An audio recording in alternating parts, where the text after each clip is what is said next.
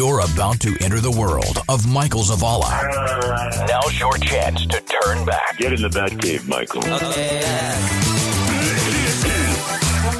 Hello. Don't do Red Bull. Do uh, cocoa or something. I can't hear you. Wow, he's Dowie citizen. I'm just amazed at what you think about. This is MZ Now.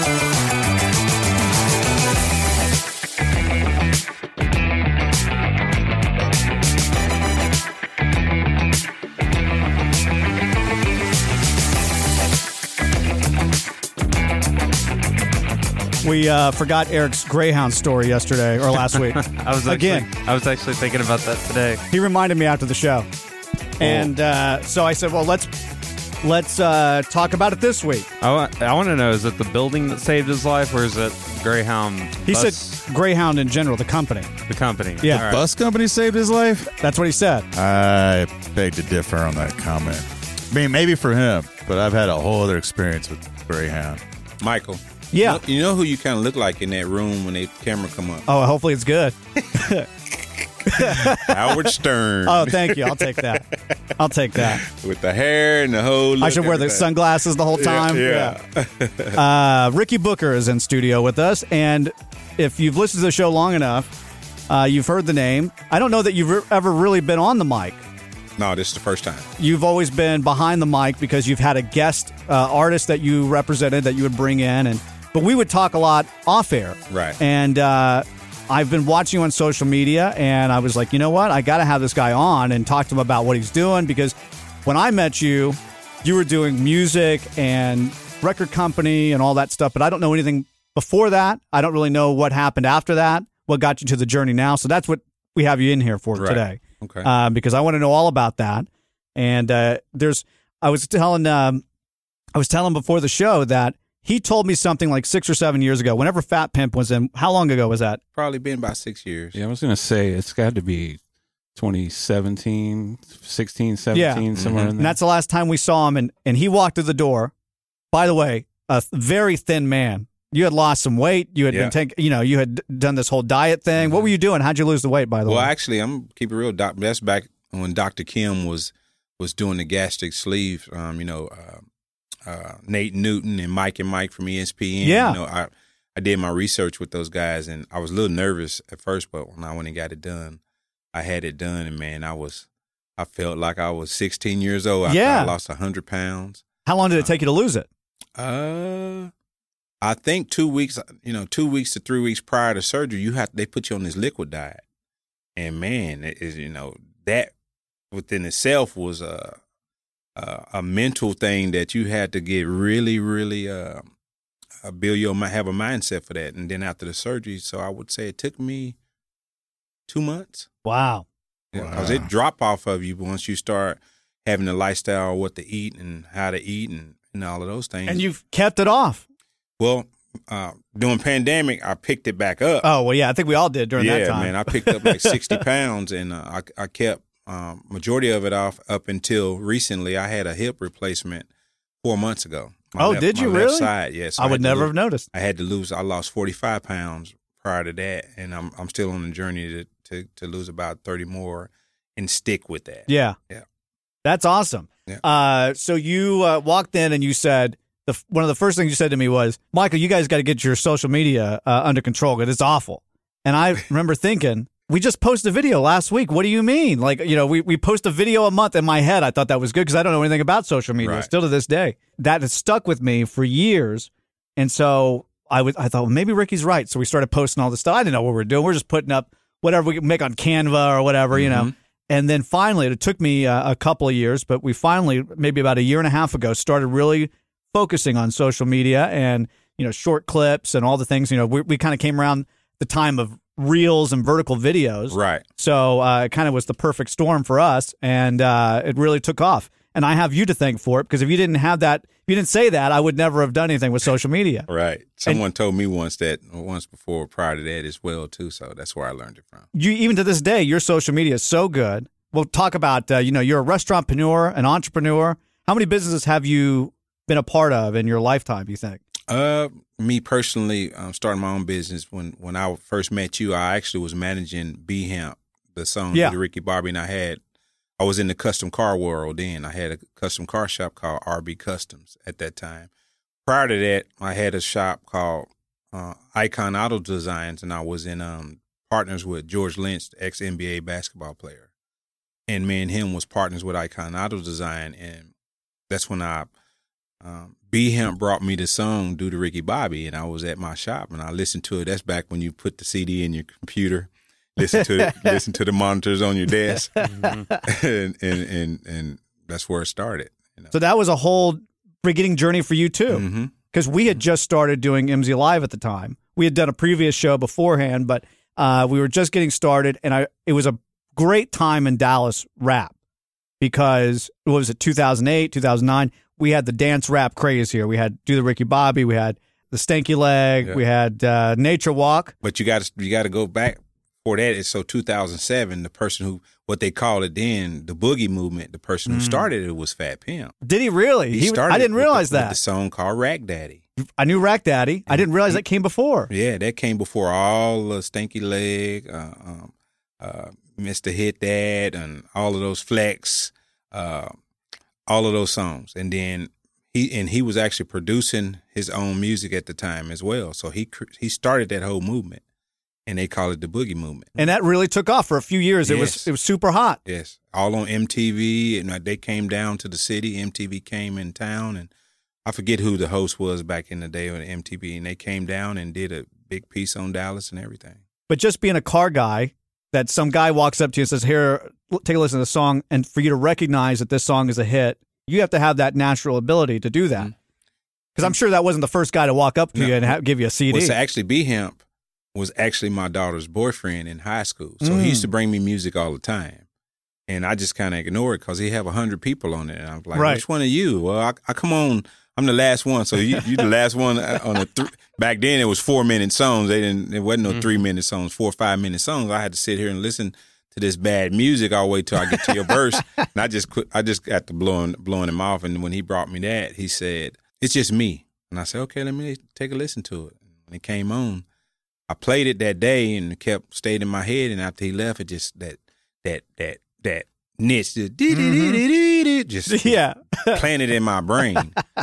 And that's when it started. I just it was my favorite song and i was telling everyone about the ricky bobby i didn't know rickey booker at the time mm, but uh, we had some rapper on i don't remember who it was uh, and and linda luna was representing that yeah, that person right Linda. And uh, I was in the production room. I remember this very clearly. I was on the production talking to Josh, and uh, Chrissy and Linda walk up to me and said, "Michael, uh, next week, they Linda has a guy that uh, she knows that represents uh, a guy named B Hamp. Have you heard the song "Do the Ricky Bobby"? Have I heard the song "Do the Ricky Bobby"? I love that song because I was on the internet trying to figure out who represented B. Hamp. I couldn't find anything at the time because it was you know fresh. It just started. Right. And uh, so Linda put me in contact with you. You showed up like the next week with B Hamp, and B Hamp was one of the best guests we had at that time because we would have him on a lot. And uh, one of my favorite bits to do because Rickey would send out like a press kit to you, right? He would send you the radio edit, the regular song, Yep. the instrumental for DJs. And when I see that instrumental, I started getting all these ideas. So I would take the instrumental, I would make a parody of B Hamp's song before he even came on, and then I would either say, you know, your song that we just played reminds me of my song that I made in high school and play like a, a parody, or I would play my song first and then say, either way, it was funny. And I knew I could get away with it with him because he was, you know, he wouldn't take offense to it at that much anyway. Right. in fact, that's why we haven't had him on in years because I can't think of anything funnier. So like, I feel like if he comes in, I have to like raise the stakes, you know, I have to do something funny. And so, uh, but those years were so great. And I'll tell you something, uh, you know, I, somebody last week says, I don't forget anything. And it's true. I don't forget uh, the good things people do for us and the bad things people do. And I always remember and am very thankful for when we were doing the charity events that I could reach out to you and you would say, What do you need? When you need us there, and you were always there, especially the charity stuff, Right. uh, because we didn't. We had some people kind of not fulfill what they said they were going to do, and kind of hurt us during those times. But you and B Hamp and and your team never let us down, and I'll never forget that. And so I'm very grateful for that. So thank you for for You're all that time. welcome.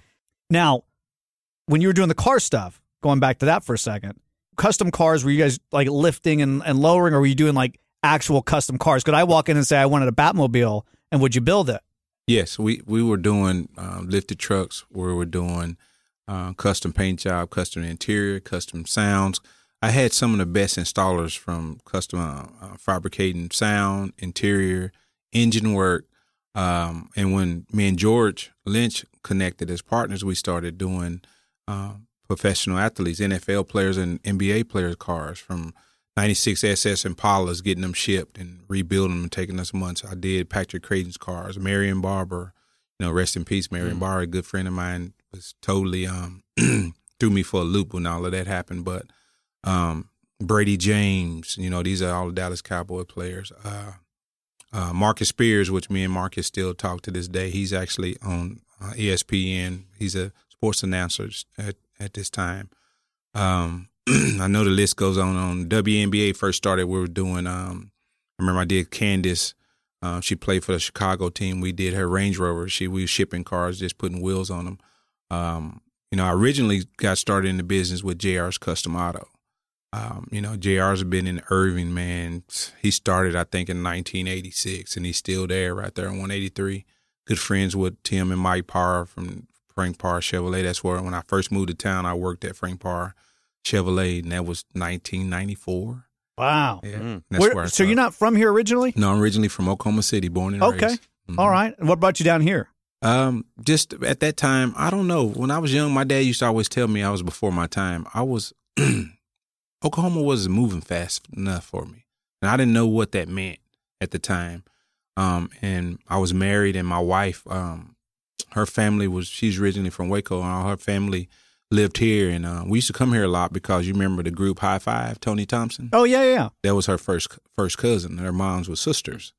So I said, well, let's just move to Texas. And at that time, right there in one on one eighty three in Irving, um, they had just built the Best Buy, and my wife was a, uh customer service manager for the Best Buy in Oklahoma City. So she transferred to the one in Irving, and we relocated here because I wanted to be something different. Dallas seemed a little faster, and and it was for me. You know, you know, I had a little, you know, uh, what you say, a little tunnel vision. I couldn't get out what I was trying to get out when it came to my visions in Oklahoma City. And when I got here, everything was a lot clearer. It was a lot faster. I remember when that first Friday afternoon, I got on the highway and it was pouring down rain, and man, it felt like people was doing 100 miles an hour. You, got, you got to understand, I just came from Oklahoma City. Speed limit on the highway was 50. He- People doing 80 miles an hour in the rain here. I was Yeah. scared Ice scared too. to death. Yeah.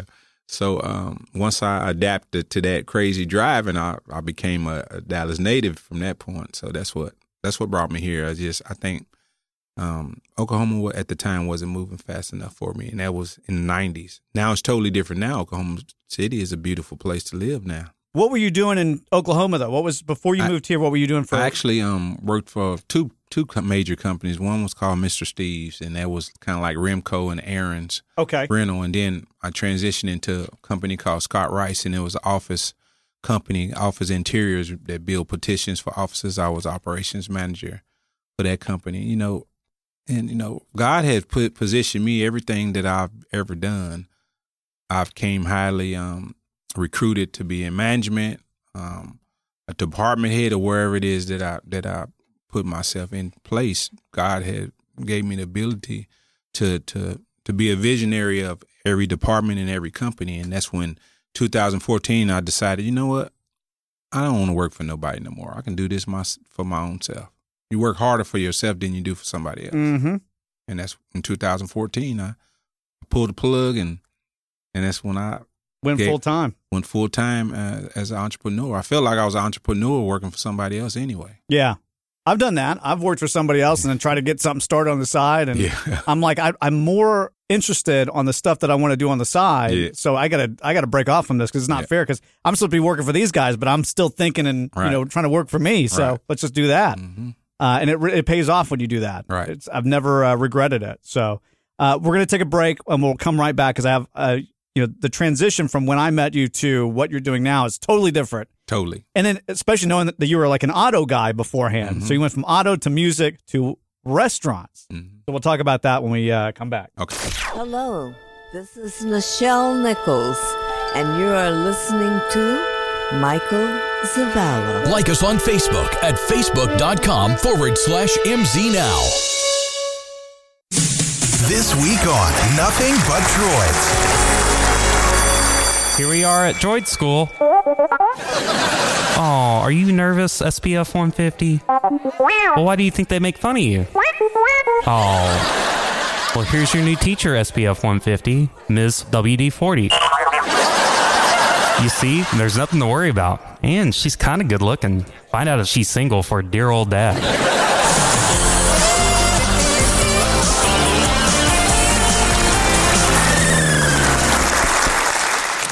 Well, how was your first day at school, SPF 150? We're going to have to go back tomorrow. Droid school is important for your development.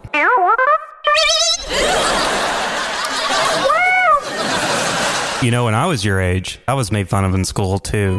But one day I stood up to my bully and he learned to respect me because of that. And you know what? Me and my bully, we became best friends.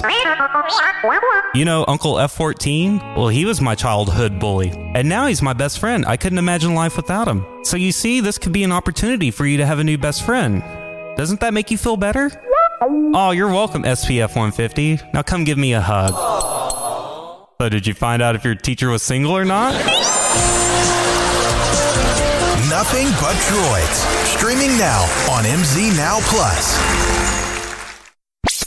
Michael's of. How do you say this again? Test. When my name come up, respect it, respect it. Test. Did Navala? Michael Zavala. Test. Stop playing with my f- name. Zavala. All three of y'all. You listening to MZ. MZ. Michael Zavala. Test. I ain't gonna say it no more. No more.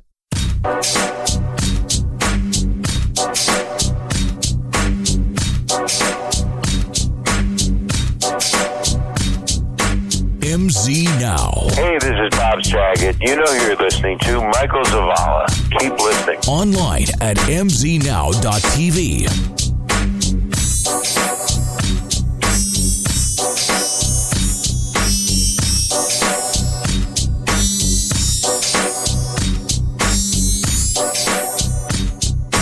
So last week, uh, uh, Rickey, you have a lot of employees and stuff, I'm sure, and uh, maybe you can relate to the stress that I have to go through. So Eric's not here because uh, he forgot that we had a show today, and also forgot that it was his sister's birthday.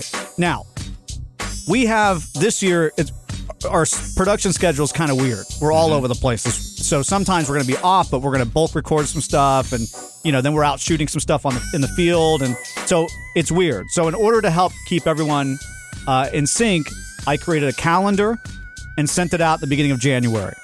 Clark, when did you install that calendar? Last week. Right. So, uh, Joey, when did you install the calendar?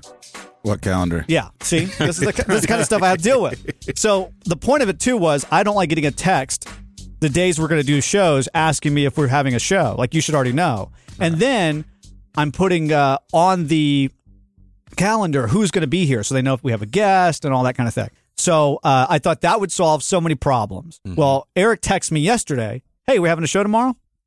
Well, yeah. Did you check the calendar? Oh, I forgot about the calendar. What do you mean you forgot about the calendar? We literally had a whole thing after the show last week. Hey, make sure you install the calendar. I want to make sure that I can see that you have installed it and, you know, all this stuff. And uh, yeah, so that's why he's not here. And so I said, listen, go to your sister's birthday, but make sure she checks our calendar next time she has a birthday so it doesn't interfere with our recording schedule. So at some point, we'll get to uh, his Greyhound story. Apparently, he's been teasing us for three weeks, and we keep forgetting every single time, and it's not a bit. I wish I could say it's a bit because it's funnier than than what we could have written, but uh, it really isn't a bit. We just forget about it. All right, back to Rickey. So Oklahoma, you grew up, you're in the audio auto industry, and then you got into music, and then uh, you started your own record label and your own management company. Mm-hmm. You handled B Hamp, you handled Fat Pimp. Pretty much anybody in that 2008 to 2009 era, you knew or handled or had some connection with. And a lot of them I didn't manage, but I had conversations with them and and gave them some consulting tips. A lot of them, you know, from Duro, um, Trilly, Prince Rick. We you know, we all still cool to this day. I still know them. We still talk when we see each other around Dallas Fort Worth area. Um, Lil B, um, you know, he was with. Uh, um, you know, they had a group at the time, and Lil B is actually around town. He's a promoter and he's a designer and got some new music out too. So Um, it's a lot of people and a lot of artists. Tom Tom, I see him, and of course, good friend of mine, Robert um, Gonzalez, own Music Access, and all the artists on there, good friends with them too as well. Which my offices and headquarters is in his building, where KNON, KNON eighty nine point three radio station. Oh yeah, you're down Yeah. there. Yeah. Oh, I didn't know that. Mm, yeah. Okay. First off, 2008 rap is totally different than 2024 rap. Mm-hmm. Uh, you've seen a lot of stuff being in the music business, managing these artists, having to deal with these record labels, and you know these deals that you had to deal with. What, what's the biggest change that you've seen in the past, however many years that is? Um, artists, record labels used to have they used to have A and R's. I think they may still do. I don't know if they have as many. As, so they used to develop artists. If artists look good, sound good, they would take them in, and they would that that's what they would do. That was the investment. The A and R would believe in them, and they would invest in them, and they develop them, create the song, create the image, create the artist, and radio would start them. And when TV, when you finally get the TV on MTV Jams, um, uh, TRL, uh, Rap City, or whatever, that artist go from you go from hearing his music on the radio to him being bigger than life because we didn't have YouTube to where the look would be like, "What have you done for me lately?" And people don't look at you as a star on YouTube like they did on TV then. Mhm. So things is different. You can be in your room and it go viral, and next thing you know, you you you have a hit record and you're a hit and you're a brand. And record companies is, is attaching to what you call the numbers, the analytics of an artist instead of the talent of ours. I'm gonna tell you, uh, you know, I always jump into something bigger. It's a it's a song that went viral, and out of all the viral songs that I've listened to, and because I'm still my ear is still to the street when it comes to music, because I I'm do believe social media. I'm giving you another plug, Mike. Social media Write it down. is about the song that you attach to your reel if you want your reel to go viral Oh, yeah. to the popular Yeah. popularity of song. And it was one and to this day still my favorite song. Uh, a couple months ago, maybe three months ago, I found the song on TikTok. I said, "Oh my god, I love this song." So I attached it to one of my food videos, and about two or three weeks later, it blew, it blew up. Um, um, Tyla, the song "Water." I Oh yeah, it. yeah. I love that song. Yeah, that's how music's getting discovered now. So there was a whole thing with TikTok and Universal Music, and they couldn't uh, come to terms of what they wanted, and so Universal pulled away from TikTok. Mhm. Well, it's kind of the jokes on them because how are you going to get your music discovered these days? Now, like you said, you could be sitting in your room and you can Right. make a song and put it on the internet, Mhm. and all of a sudden you're a, a star the next day. Mhm. Is it easier now to be a rapper or, or get into music? Do you think, or is it because it's so saturated that anybody can do it? Is it harder in a way? Well, it's harder in a way, and the reason what I mean by that is because you don't have any more fans because everybody's singing or rapping. So the only way that you really what they what we call pop is something hits virally, whether it's your older song that hits virally or a new song. It's kind of like Chalie Boy with this song "I Look Good." The the the new artist took his sample and she she won a Grammy off of it, and so he Mhm. got a Grammy for it too. Uh, one of the dudes that I saw really blow up on TikTok was Big X the Plug. Oh yeah, and like he was huge around here for a while, but like TikTok really skyrocketed him. Yeah, he he Big X the plug is is is the staple of when when I say when it comes to music, the image, how he transitioned into a star. You know, you know sometimes people always look at big, ugly, fine looking, whatever. He's a big guy that knew how to make his brand look to what his sound was and what his music is, and it works, and people love him. Uh, there's also a Hispanic guy. I don't know what his name is. Got a bunch of tattoos. Looks like a guy that would that probably work for you in the tire place or the wheel O- company. OT Mex- uh, is yeah, it OT Mexican? Yeah, that's him. Yeah. It looks like he'd be one of your employees, and uh, uh, but he's so good, and he's he's not really worried about his brand. He's just being authentic, and I think Mhm. that's what's. Uh, if you're gonna do music and go on social media, it's about the authenticity, right? It's not Right. trying to be who that next person was or whatever. It's being who you are and uh, finding your fans through that. I and, guess. And and you just said something a key message about music. This is another piece of element music. And back in the day, a person can get away with, or A and R could get away with developing an, another Jeezy, another Mary J. Blige, another so and so and so and so. But the way the world is now, when it comes to social media with music, you can't do that because the fans are attached to. It's kind of like earlier we was talking. Now I'm talking about food attached to um, Hutchins Barbecue since he was Mhm. three years old. You can't can't repeat Hutch's Barbecue. You can't repeat a Jeezy or a Fat Pimp no more because the fans are attached to who they are. And then when you paint yourself as an artist and you had this hit record that goes virally, you have to continue to stay consistent, or those fans go find somebody else to follow. Yeah, because there's a new one popping up every Right. day. And the fans is everybody. A fan is is a is a basketball player, a football player, a rapper. Uh, everybody is a fan now, whether you're doing music or whether you're not. And then if you're not letting people know that you're following and, and you just you Drake, what Drake Drake does as a fan, he actually falls in love with somebody that's new and he go do music with him. Yeah. And he research, he blows him up, kind of like he did with Sexyy Red. He does that because he's a fan of what she's doing, not because he think he's wanting a part of her platform. That he's already at a platform. You know, when I say there ain't no more fans for music, there, there's not because we have people that's watching social media and they fall in love. Kind of like Beyonce just got the hit hit record, the country and western, the Texas Hold Mhm. Hold'em. That's a whole nother thing. A lot of people may not like it, but back before we had social media, she may had to pay a serious budget to have a hit country and western song over Reba, Reba McEntire when we only had radio and, and TV. Now you have social media. Now this is just my opinion. I don't know everything, but now that we have social media and she has her fan base, they love everything about Beyonce because they can see her lifestyle. Right. And lifestyle is social media. You know what's funny is uh, when I see somebody online promoting their song. So like now I feel like, let's say I record a song tomorrow. How do I get it out? Like I, it's not like I can go find someone like you to help push it out and pay for ads and stuff. Like it doesn't really work like that anymore. So there's this uh, two girls in California. I forget the name of the band, Fly, Flyana Boss or something Mhm. like that. And they started doing these. This they would take a, a, a verse of their or you know the hook of their song, and they would run through like restaurants. They had this really they hired this uh, really creative uh, cinematographer that really kind of Mhm. orchestrated this whole thing. And they would run through different places and they would run, you know, doing their verses and they had it really, it was perfect. And then people started going like, hey, run through uh, Walmart next. And so they would do that and they would do the same verse and it blew up and their song blew up. And then Nicki Minaj got on their song. And I'm like, that is how you do music today. If you've got a song, you got the, the creative part is how do I promote it? How do I get out there? Would you say, is that sound right? It- what they did is they painted the lifestyle of what they were doing, not what you were hearing. Right. So the visual of them running through places and doing what they're doing is almost attached. The songs I tell this story too. You know, I'm a Slim Thug fan. Mm-hmm. He don't make music that much anymore. When he do, it's cool. But what he started doing was painting his lifestyle, showing that the the boss hog life, the boss hog real estate, showing him buying up his um, his community, rebuilding, giving back. Then he showed you his line of classic cars, how he lived. So people and creatively became a Slim Thug fan. He already had his music fan.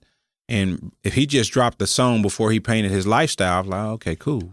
I know he do music. What is what have he done lately? You remember Right. when VH1 had the show came out, What Have They Done Lately? And they put the artists out this and they they tell you the story. Now we in a world that people want to see the lifestyle. And once he did that, if he after millions of people were following him and three hundred thousand like his his black car collection, once he find finally put out a song, just ten percent of three hundred thousand, well, uh, ten percent of one point three million that he has on his Instagram, just ten percent of that, he sells a hundred thousand records in five minutes, and probably another hundred thousand, two hundred thousand stream it Yep.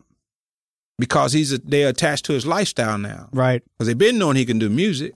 So it's just it's just the way you move around, maneuver uh, how you want to do. I'm not saying that you start making your life about a clown and put a red nose on, and now you you this clown. now you wasn't a clown before you started it. So why would you want to be a clown? Because now you're gonna everywhere you go, you got to wear this red nose. Right. That ain't what I mean.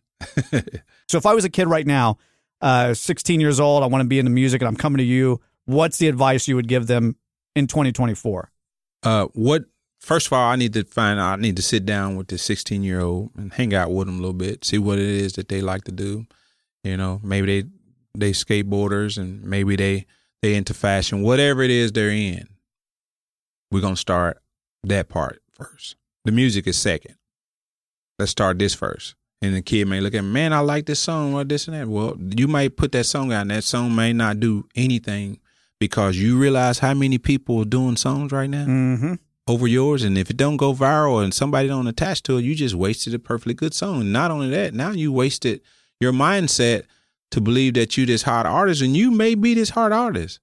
But now you kill your your whole vision and your dreams because you're gonna give up. You may give up. Right.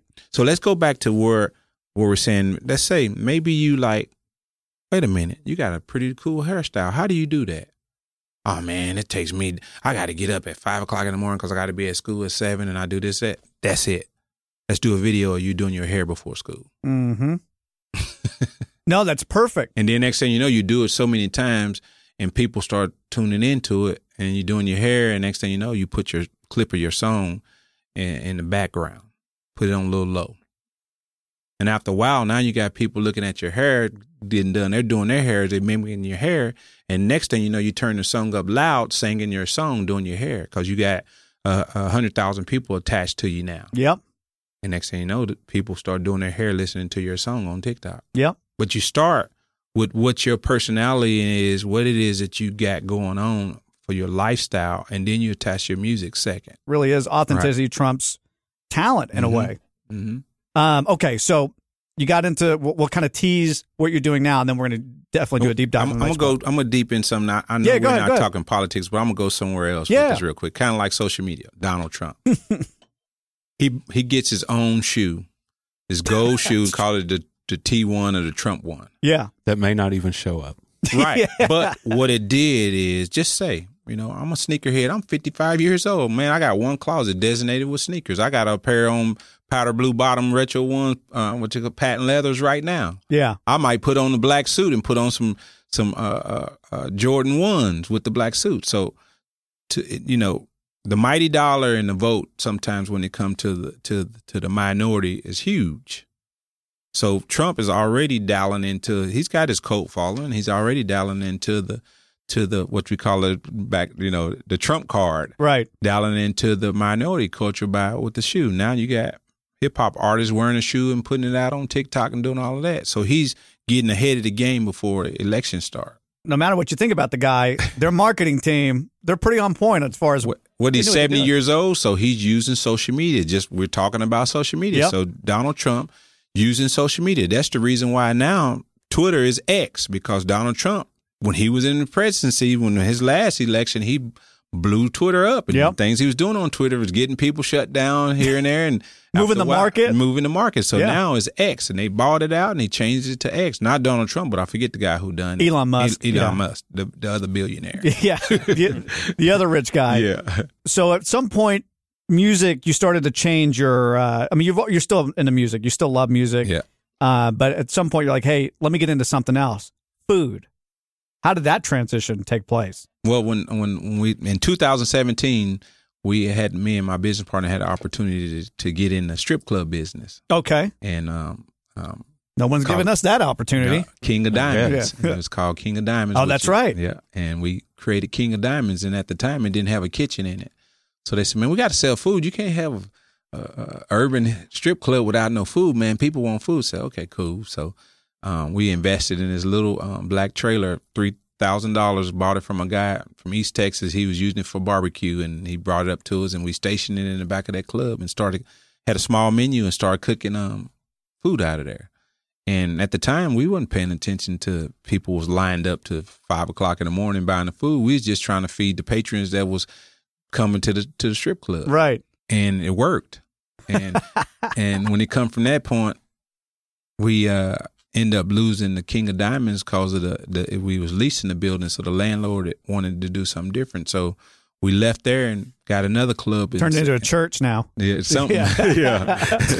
yeah. Got nuns there stripping now. Yeah. But we end up buying another club called Pink Lounge. And we put the trailer behind the Pink Lounge and it did the same thing. And man, the people, it was so much traffic in that area on the weekends. So the H, there's a HOA over there. So they kept calling the city and calling in on the city. Something's going on there. They're doing a bunch of illegal. So the city came out there and, and inspected us in the middle of the night sometime. And they said, man, there's nothing, you guys running a tight ship. I don't know what they're talking about. So this this was on the second time he came back by. They even sent they even had some surveillance. And we didn't even undercover surveillance to make sure that we wasn't even doing it. We was doing something wrong, but we was doing it right. And the last time they came out, pretty much was apologizing and went out the back door instead of the front door. And it was mm-hmm. like, "What is that?" I said, "Oh, that's our food trailer." And at the time, I didn't know nothing about no permits, and you had to have food permits. he went in that trailer. He was in there like thirty minutes. He came back out and said, "Shut it down! You can't run this. If I come back and, and come back over here, you we had you know it was wires hanging out of the roof and propane yeah, Yeah. propane tanks hanging out the back." Yeah, I'm surprised nobody ever got killed in this thing. we just cooking good food out of there. We Yeah. didn't care what it looked. The customers didn't care what it looked like. It was good food coming out of there. Yeah. So uh, we shut it down, and our numbers declined. People stopped coming, and it's like, wow, we got to do something. So I got with another local strip club. My girlfriend told me. She said, you know, um, um, DG's has a kitchen in there, and they're talking about shutting it down. I was like, for real? So I went and talked to the owner. I went and talked to John Dumas. I said, hey man, I uh, I got a proposition for you. Let me sublease your kitchen. And he said, for what? And I said, I want to bring um and that and you know, we had the Breakfast Brothers logo, but we still wasn't identifying Breakfast Brothers. I said, you know, I got a small uh, menu that I sell food when we was at King of Diamonds. He said, oh, that was you. And Pink Line said, oh yeah, let's do it. So we agreed and came up with a number. I said, I have to use your waitresses, you know, and I leased this kitchen and I staffed it and bought my own inventory. But in 2019 is when we did it. So we had to actually transfer our identity. So we finally had to make Breakfast Brothers a company. We had a menu with the logo on it, but never it never was a company. We was just selling food because I had to pay my taxes being subleasing it out there. So we created the company and started there. Took off, booming. People was coming to DG's buying the food. The valet park company was upset at us because people was just coming in there buying food. So we had to come up with a plan with the valet and come up with a plan with the front door at DG's because people was just coming in to buy the food and leaving. So we I created a POS system back then. You know, now they all over the place where it had a handheld flex Yeah. unit. We go outside. Valet had this little designated area for the Breakfast Brothers customers, and we take the card at the window and bring the food out. So six months later, RCI called me. You know who RCI is? Mm-mm. The vice president, Ron, um, um, not Ron, um, Dean. With they own Silver Cities, Oh, those guys. Ecstasy, Rick's Cabarets brand, Foxy's, they the, they the strip club and restaurant. They own moguls. half this property around the, the building Yeah, here. Yes, yes. So, man, I liked what you did with DG's. Um, and I was like, "Who is this?" He said, "It's Dean Randon." I said, "With who?" He said, "RCI." I said, "Who is RCI?" And he told me, "I, I want to meet with you Friday. I, I like what you done with with the the model that you got going on. We we trying to get rid of our kitchens, and we we we need something like you." And I said, "Okay, where would you want to meet? Meet me at Rick's Cabaret DFW right there on one eighty three. I said, "Okay, fine." Went over there. Man, we Oh, want you. Fort Worth? Yeah, yeah. Well, yeah. well, it's actually uh, really Fort Worth address, but it's really Irving. Oh, I got you, got yeah. you. So, um, so he said we want the exact same thing. I need you to, you know, we're gonna start you at Cab East. That's one of our urban clubs, and we need it. And we just hired a new GM, and we got started. I went over there, assessed it, and they, and, and then RCI they got big commercial kitchens in their um in their in their clubs. I mean, their kitchen is probably as big as your your space here, uh, Wow. not bigger. And I went in there. I said, "Yeah, man." Set up POS systems and stocked it, inventoried, hired my staff, and 30 days later we got started and increased them their businesses by 30 percent in the first 30 days. Wow. Then he said, "I want to do that. I'm gonna give you all my Rick's Cabarets brands." He gave me Rick's Cabaret in Abilene, San Antonio, Austin, and Dallas, and the Fort Worth one. So I opened up the the Fort Worth one. Well, both Fort Worth because the other Fort Worth is really in Fort Worth, Right. And the other one is by you know in Irving, but it's Fort Worth address. Opened those up, was booming. Started visiting the other cities and get ready to open them and staff them. Pandemic came in and shut it all down. And that's where we'll stop and take a break, and then we'll get back because Okay. uh, the recovery from that is amazing. Yeah. So, all right, we're right back. This is MZ Now. Online at mznow.tv.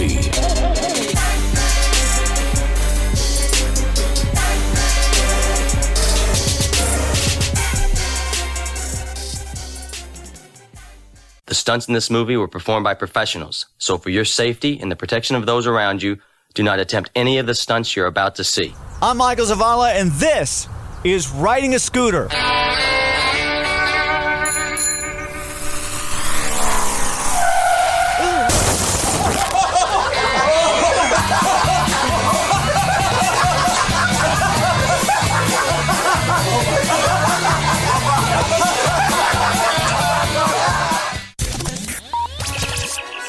This is Leonard Nimoy. You're listening to Michael Zavala. This is MZ Now.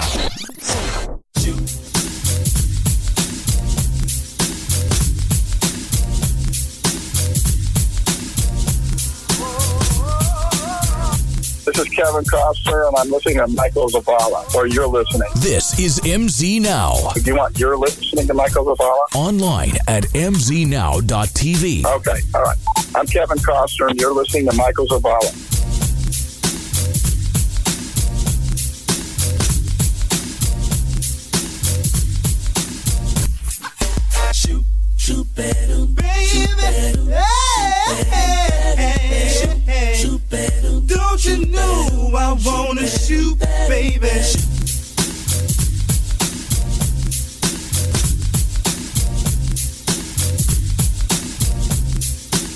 Now, Rickey, you're a food guy. Uh, would you try the new KFC Chizza?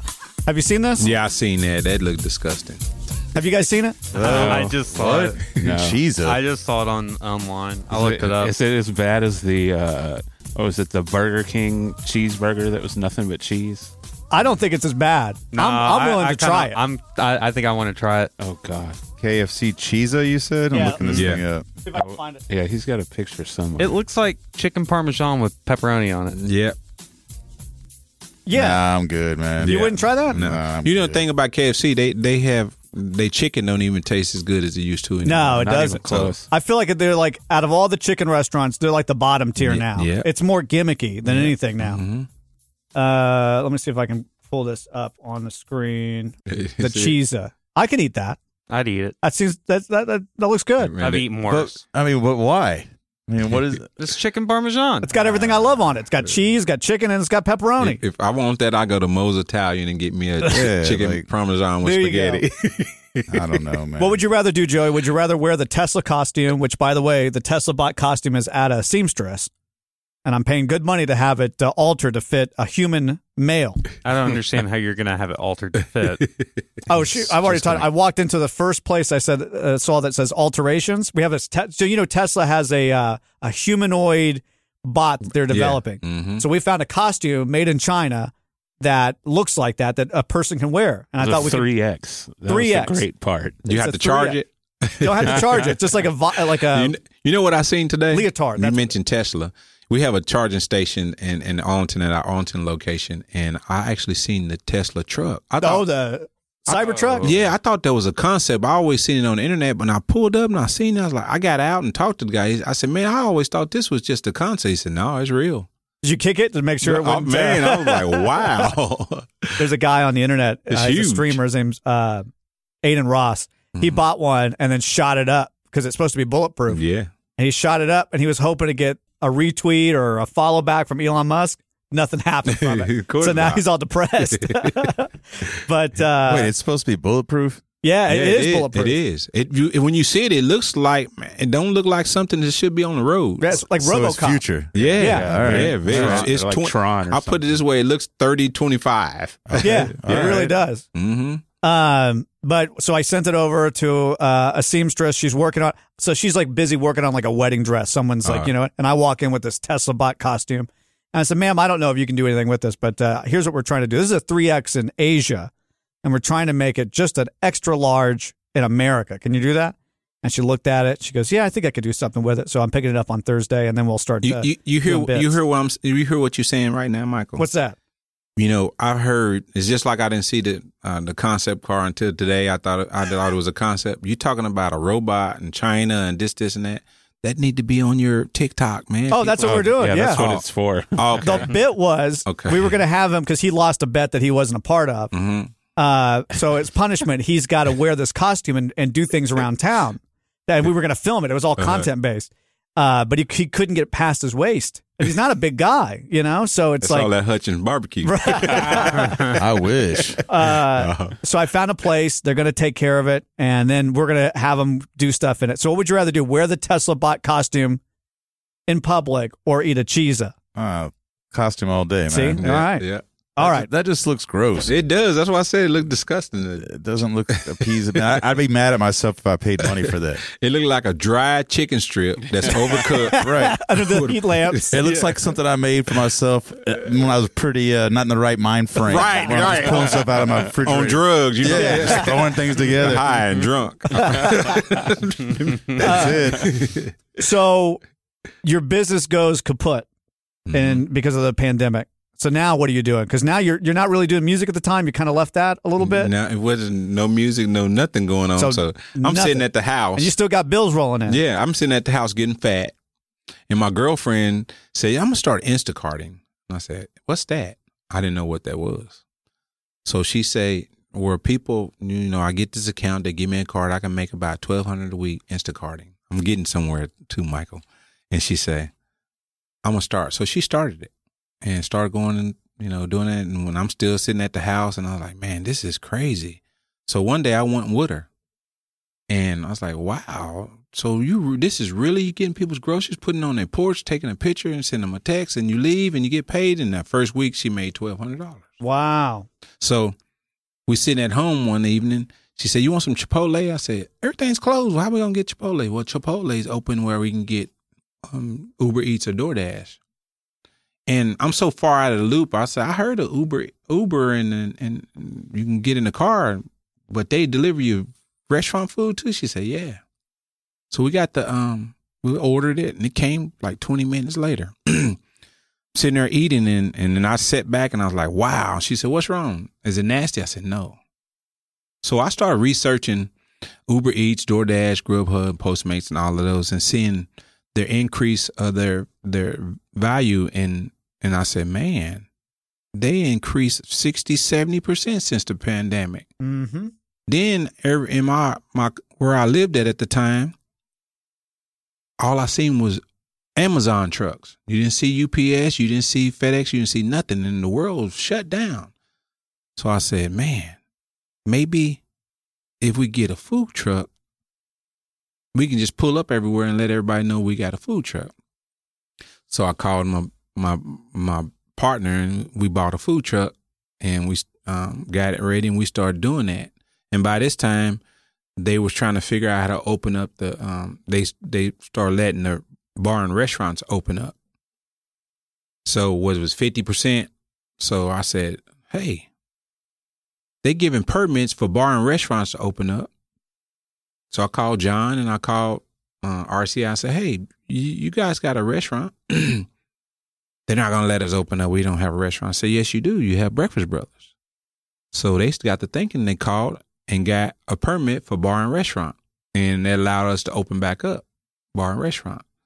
So once I well, I gave them that idea, we opened back up. The numbers wasn't that great because people wasn't. They still was at alert. They didn't want to come to entertainment clubs and sit in no girl's lap with Right. no mask on because the, the that COVID was pretty tough. Then so so we said, man, this is this not working. Numbers was still slow. We had a food. We bought a food truck, and people we would pull up, but people still wasn't walking up to food trucks and doing none of that stuff. So in Arlington, um, business partner had uh, he was in he is invested into a, a hair salon, and she gave us gave him a call and said, "Hey, it's a restaurant came open next right next door to me. Used to be a Henderson's Chicken.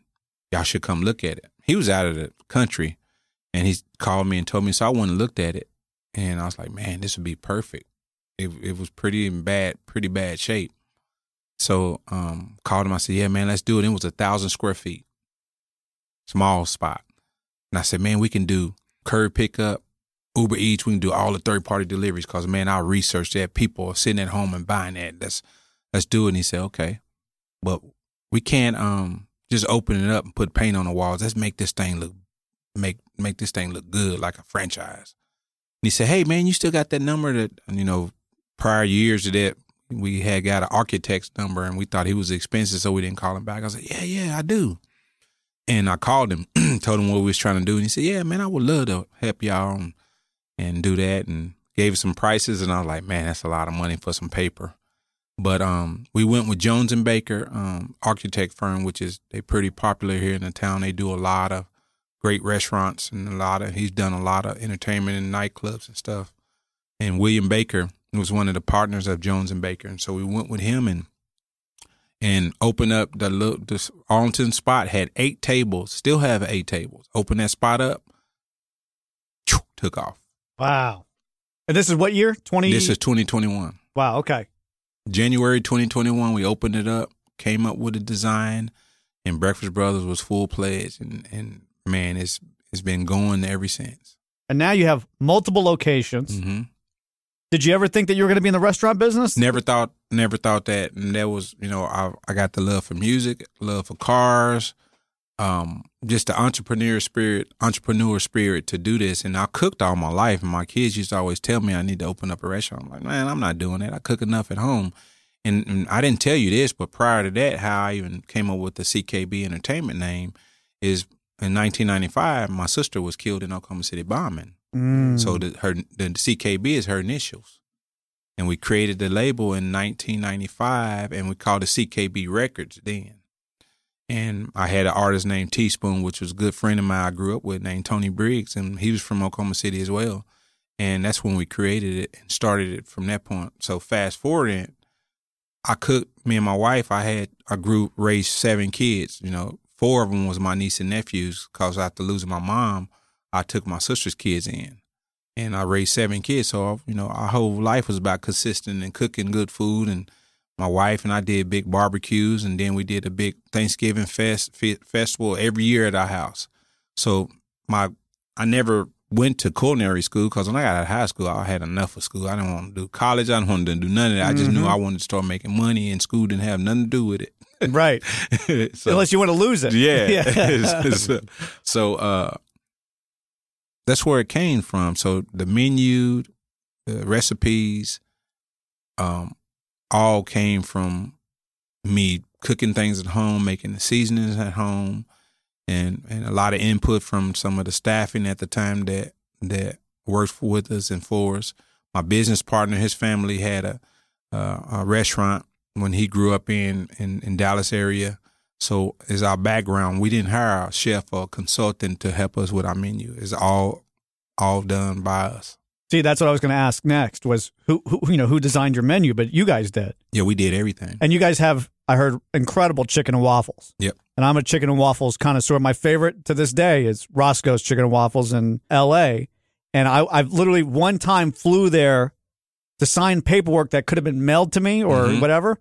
But I flew there just so I could sign the paperwork and then go to Roscoe's, then fly back. I'm gonna tell you what I what I did is everything that that's created. You know, if your palate is a is addicting addicted to something that you eat, you're gonna go back to it, Mm-hmm. and you can ever since I don't care if you was three years old, you're gonna keep going back to it.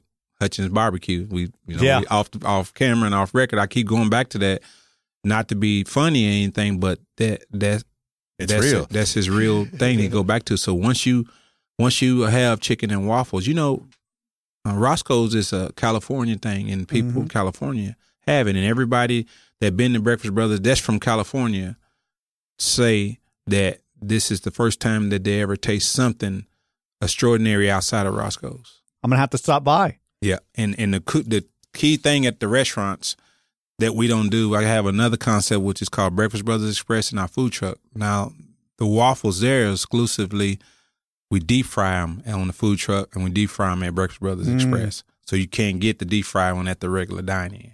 Wow. We don't do a traditional breakfast. It's like everything that you you can get bacon, sausage, and pancakes and eggs everywhere. It's the bacon that I buy. It's the sausage that I buy. Even the Mhm. turkey sausage and turkey bacon. I, everything that that that we put on our menu, we bought and sampled and taste before we did it to make sure that it was addicting. Even down to our mimosas is the certain champagne that I use to make the mimosa. Want you to want you to buy two or three mimosas before you leave the table. And you, so now you have what four locations? You Mm-hmm. just opened up a fourth one. Well, the fourth one is a is our takeout spot. It's in Houston. It's Houston. Breakfast Brothers Express. Okay, I just am amazed at how quickly that you went from you know just a trailer in in, in the backyard of a strip club Mm-hmm. to now four restaurants and a food truck a matter of what four years, something like that. Yeah. And I, and and uh, like for me, I feel like I'm persistent. You've known me for a long time. You've seen where we came from. You Mhm. see where we are today, and we've grown. But uh, you know, it took a long time. I feel like because I'm I'm persistent, but I'm slow because I'm careful. I'm risk averse. Right. Not so much as, as I'm older. I, I don't. Uh, I enjoy the risk a little bit more because I know I can get myself out of it. Right. I think that comes with age, right? But you first off saw the opportunity, and then you went forward and got it done super fast. And I wish I could be more like that. So I learned. So I'm watching your social media, like, boy, I wish I could be like this guy. You know? Man, the one thing is about it, me and um, Chris, is- which is my partner, we're we both aggressive. yeah. Um, it's one thing to be aggressive, but then it's another thing to be passive. Then it's another thing to be an emotional, uh, what they call um, Emotional investor. Right, Yeah. You, get, you get too nervous, you pull stuff out. right. and- yeah. Right. So, and it's about, you know, DJ Khaled made a song out of God's plan. Mm-hmm. It's about God's plan. When you have a vid, when when you have visions, those visions come from God. And when when you, I put this way, when things look so difficult at times, from whatever it is, I've done a lot of things, and nothing really was hard. But this was so easy. To when it becomes that easy, it's hard work, but it's still easy. And I get up seven days a week, like the first day of school. I love it. Yeah. But the one thing about th- this brand is different from cars and artists. When uh, I, when I was customized cars, I was a salesperson. I can tell you what th- your car need to be look like. But if an installer, a wheel and tire guy, anybody get upset and quit, I couldn't build a car. Right.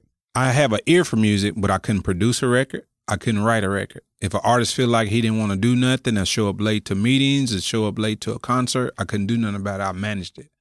The difference with Breakfast Brothers, someone quit or I had to get ready a kitchen manager, I can get in the kitchen and cook everything on the menu. You can do every job in Every that. job. I yeah. can get in there and run a POS system. Yep.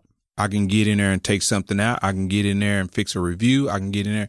The brand is a brand, and I can do everything in that brand. And my business partner can too.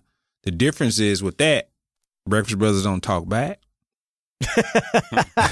it wears what I want to wear. Right. I don't have to ask the DJ to play the jingle because I play it on my own TV show. Right. Which we got to talk about. So Right. now you have you got uh, all this again in like four years, right? So you get the restaurant chain. Now it's a chain, Mhm. and you get a TV show.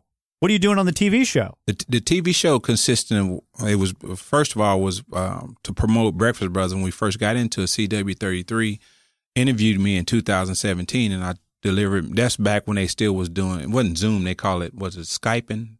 It was Skyping, yeah, yeah. but I, we delivered the food and let them eat the food, and they tasted the food, and they were eating the food live and trying to talk to me at the same time, and they were amazed by it. So the following week, they sent a producer out with my publicist, and she wanted to meet me, so she ate there because she didn't get to get any of the food on the TV show, so she wanted to try the food. So that's the day she said, "You know, we don't have no cook shows, and we'd like to talk to you about having a cook show." I said, "Uh, I would love to do it, but I don't know about if I want to cook live, but I would want to do it to promote Breakfast Brothers food." So we started um, inviting guests and promoting the food. And the first two shows I did cook. And I had Dee Dee in the morning team. The first show, the second show, I had Derrick James, Errol Spence, um, manager, and we was cooking.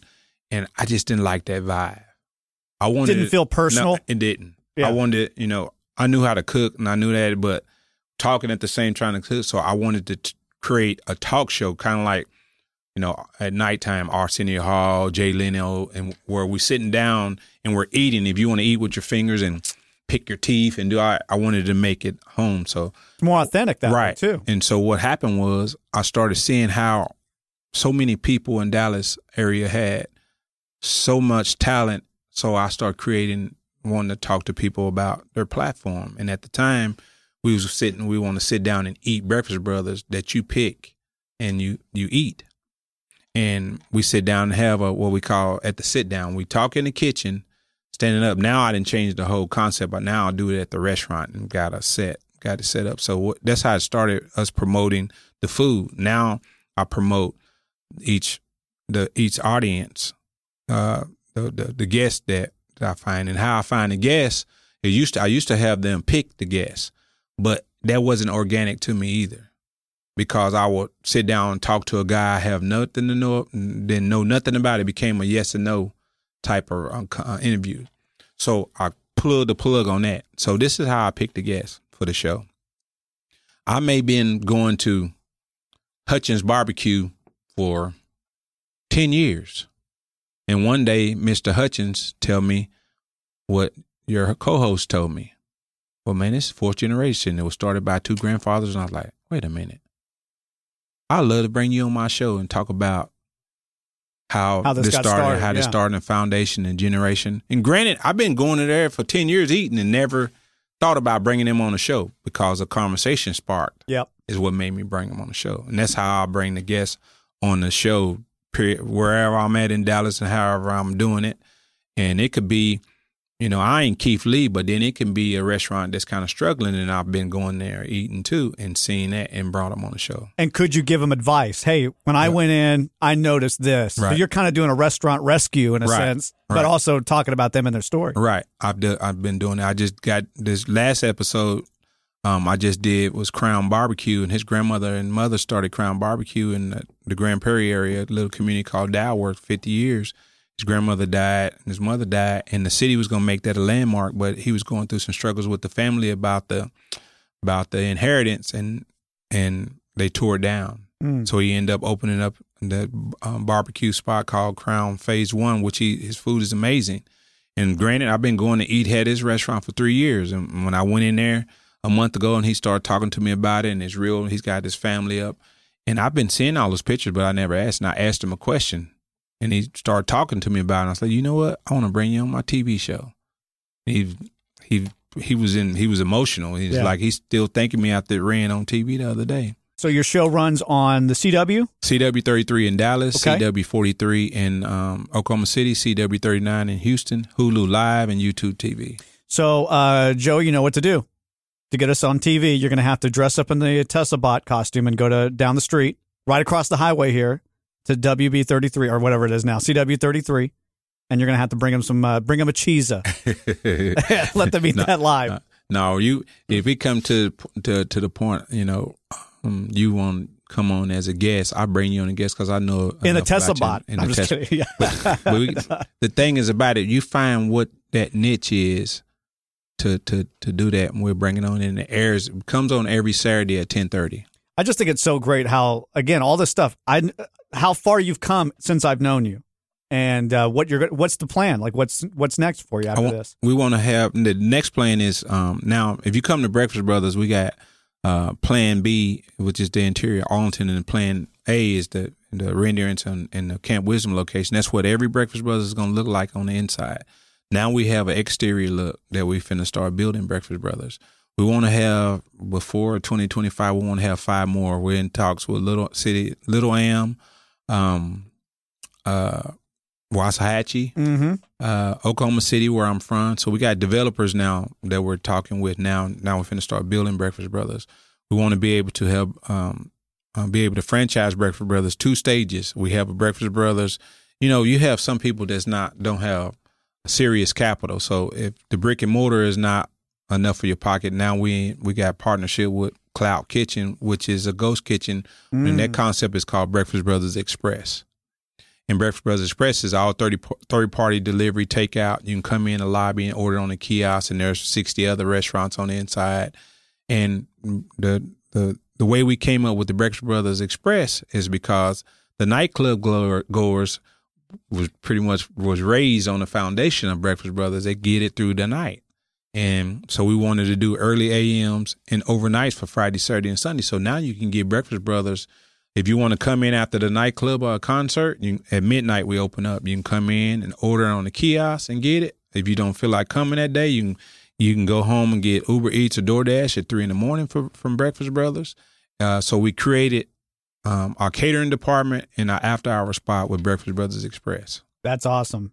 Well, uh, you know, I'm a TV star myself. I don't know if you know this. Did you know this? I knew that. You know about the, the Steve Harvey thing? Yeah. Okay. Well, oh, if you didn't know, I was going to tell you the whole Yeah. story and how I broke my leg and all that stuff. But uh, I do I have. knew how you broke your leg. You was the reason why they got rid of those scooters and developed for a little Yeah, while. I was an activist. yeah. Uh, so I've got uh, a, a replica of my leg X-ray from Oh, Judge Steve. Harvey. I'm going to sign this for you. You can Okay. hang it into hang it in your, the, the Prime Breakfast uh, Brothers location. When, when we get the when we actually build the brick and mortar, I'm yeah, gonna put it in the cement. I'm gonna put it. and in. then uh, you know maybe the Ma- matter of fact, the the once we um, once one city that we build it, I'm gonna have a.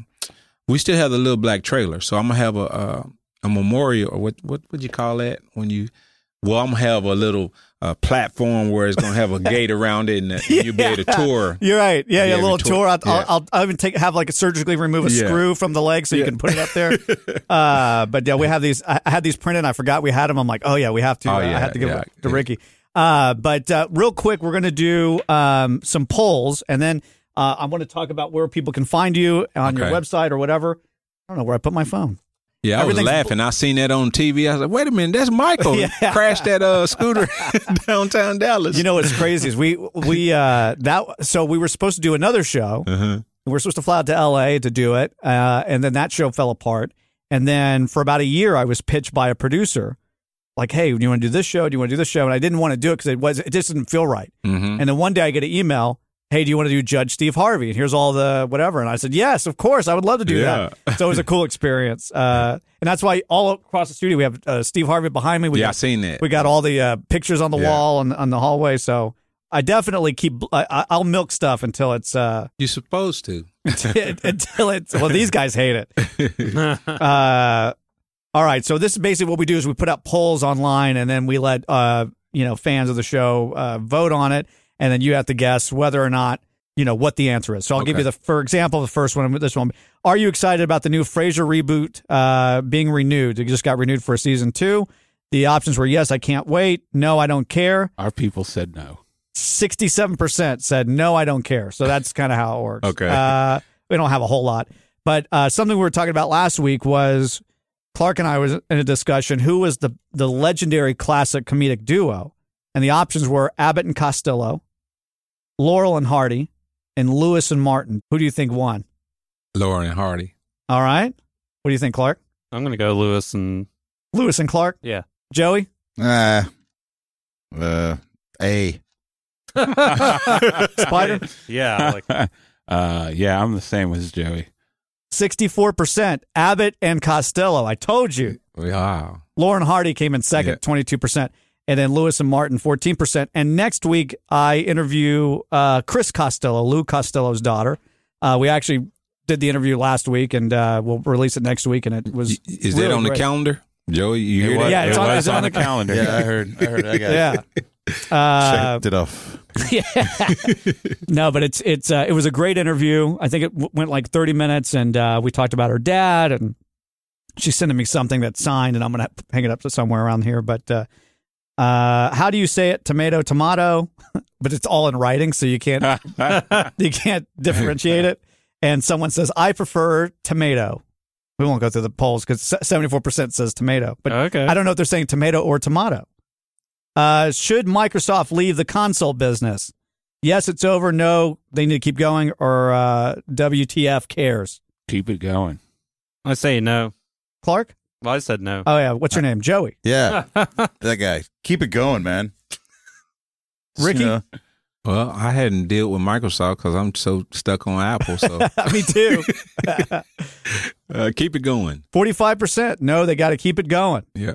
Twenty seven percent. Yes, it's over. Twenty eight percent. uh, Who cares? And then uh, yeah, the Yeezy pods we did last week. Did you buy any Yeezy pods? No, I never bought Yeezys. I only got it because uh, it was twenty bucks after that Super Bowl commercial, and it's literally socks with a rubber sole on it. So I'm like, how cool is that? you actually got them? I haven't. They haven't come in yet. Twenty bucks. That's pretty cheap, though. Twenty bucks, seventeen dollars shipping. Oh wow. Yeah, so it got you in the shipping. Yeah. Do they still make Starburys? You remember those? They were Uh-uh. like five dollar shoes. That was- Five dollar shoes. That was then was Steve. Uh, Talking like the jelly shoes. No, No, no, it was Stephon Marbury. Steph, yeah, Yeah. Stephon Oh. Marbury shoes. They were like yeah, a nah. Chinese shoes. shoe No, that was company? tennis shoes. They was. It was- uh, No, it was his own shoe. Yeah. no shoe company. you know like- what he did? Why he did that? Don't you? He was trying to throw um, darts at Jordan, saying Yeah. that Jordan was overpricing the culture out where they can't afford to buy them. So he came out with his uh, uh, Wookie berries and thought he was gonna um, he's gonna Take over the market. and it didn't.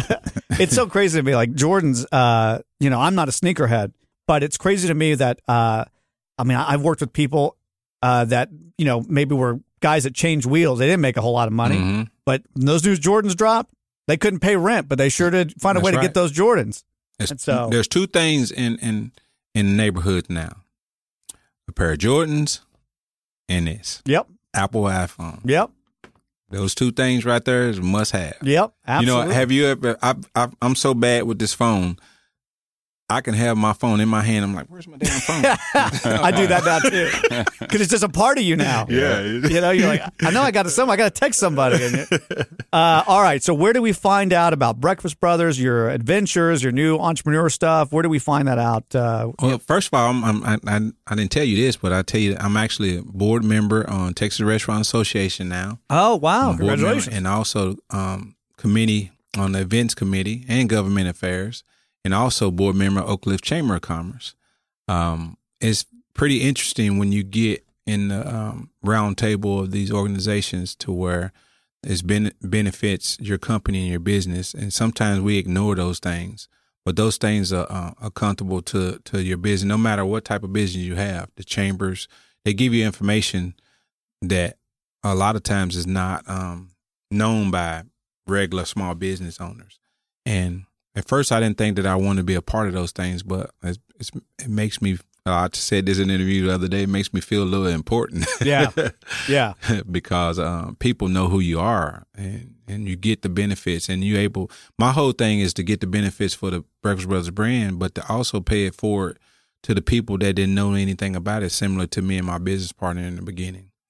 The beginning stages is the hardest thing. People don't. People that's in the restaurant business, restaurant business is to me has been the hardest business that I ever been in, but it's been my most pleasant business that I love to do the most. But um, you know, I, I got into a whole nother deal. But Breakfast Brothers, you can find everything about Breakfast Brothers on breakfastbrothers.com. Uh, locations, any events we got going on, any um the TV show, the food truck, and here locally in Dallas Fort Worth, we're at um 3704 West Camp Wisdom, Dallas, Texas, and Arlington 130 East Barton Road, Arlington, Texas. We're right here in the Trinity Grove area, and that's Breakfast Brothers Express. That's at 921 West Commerce Street. And the one in Houston is right in Third Ward. It's near TSU and University of Houston. It's at 2616 Blodgett Street in the Blodgett Food Hall. One quick comment on you know the restaurant being so difficult. Isn't it the most like they say it's the most failed business is the restaurant? Like the risk of failure is so high. I'm Yes. Sure. I know say? you're. I know in Dallas at least, uh, like bars and restaurants, you're lucky to make it two, three And- years. And, the reason why is because it's one thing working in your business, but if you don't work on your business, you don't know nothing about food costs, labor costs, all those things that put you out of business. You're overstaffed. You're buying product and uh, um, cost of goods, and you already got it on the shelf. It's just different things. You got bar and you got bartenders that don't know how to pour, and they're wasting liquor, and you got bartenders that's stealing from you, that's taking tip money and giving people away free liquor. So the inside and outside of you being an owner and having the right staff and having the right people working on the business is what keep you surviving. Mm-hmm. Yeah, because I see those bar rescues or those uh, restaurant rehabs or whatever shows, and they're going in. They're like, "Do you even know how much this burger cost you to make?" And the guy's like, "I don't know," Right. Because he's too busy making it. Right. He's So- too busy and back there making it. He's not paying attention to the cost, and even that, he's not paying attention to if it to if he's putting it in a to go bag, with, Right. With with silverware, with ketchup, condiments, all that stuff is a cost. And if you're Mhm. giving it away for free, even if you hiding the condiment price in the cost of the the burger basket, you have to put it in there. Them dimes, pennies turns into nickels and dimes, and Adds up. Right, and, and, and when it add up so many times in so many years, you you're bleeding, and now you have to shut down. Uh, one last piece of advice that you would give to an entrepreneur out there, or somebody thinking about becoming an entrepreneur. That somebody was maybe working in the auto industry right now, and it's like, "Hey, I want to do this for myself. I want to jump out and be my own boss." What would you say? If you're ready to pay people, however you set your scale to pay, weekly, two weeks, bi-weekly, however, ready to pay ten or fifteen individuals to run your company and you never get paid, That's when it's time. that's when it's time. If you if your mind is ready, set for that, because it be- takes years for you to like me and my business partner. We didn't finally get paid off of Breakfast Brothers, starting a little trailer in 2017, all the way up to January 2021, our first brick and mortar, which was um, uh, January 21. January 26, 2021, we didn't start getting paid until October 2022. So five years we were paying other people while we were still working at the business. Mm-hmm. So if you're ready to do that, no matter how long it take you to apply yourself to make a salary or make profit off your business, if you're ready for that, then then you- you good. You're absolutely right. It took me years before I made a dime off of what we were That's doing. That's right. Years. Right. You show up because you love it. Yeah. I think that's really what it is too. If you think if you're just chasing that dollar, Yeah. you got to be smart about that too. But if you're just chasing the dollar, you're going to burn out really You're quick. burn out really quick. Ricky, it's been a pleasure. I uh, I know it's weird to say this because we don't talk very often, but I always consider you like family because you were there in the beginning. And uh, I know I can if if I have a question about something, I can reach out. He's so quick to get back with you. I'm you know? never going to be to the point where I'm not accessible to anybody, especially the people that help me grow and give me a platform. Is like, you know, I knew about the wreck and the and the scooter and all the stuff because I still pay attention to you, Michael. Yeah, just yeah. like I knew I about Chris, that. Yeah. Chris Sapphire and what he's doing. I pay attention to the people that I've been connected to over the years. I can tell you about anybody because, and the reason why I do do what I do when it comes to giving back and doing the, doing doing what we me and B Hamp was doing is because everybody starts somewhere. Everybody has a ha- has an opportunity, and if they given an opportunity by the people that they looking up to or already have it or they think already have it, that gives them hope. Yep. But if I'm just this guy that blows up and become the person that gave people hope, now you can't never get me on the phone. I was just Mhm. I was a fraud. Yeah. No, and like I said, I'd never forget the things that you did in the beginning. I'll never forget that for as long as I live. And so, you know, if you ever need anything from us, I'm there for you too, you know. Yeah, I know you always Uh, have been. So uh, it's just been it's been great to have you here. It's been great to catch up, and uh, it's got to be. Uh, let's not go six years before seeing each other again. And I'm, I'm going to go to a Breakfast Brothers very Right. soon. He was a little busy in that time. Who? Ricky was. Oh yeah, Ricky was busy. Yeah, We that's weren't. true. Yeah, yeah. I- Well, I was rehabbing from my uh, injury, Yeah. my my life threatening injuries. But Ricky, thanks, appreciate it. We'll see you next time. Thanks for having me. This is MZ Now, online at mznow.tv. Like us on Facebook at facebook.com forward slash MZ Now.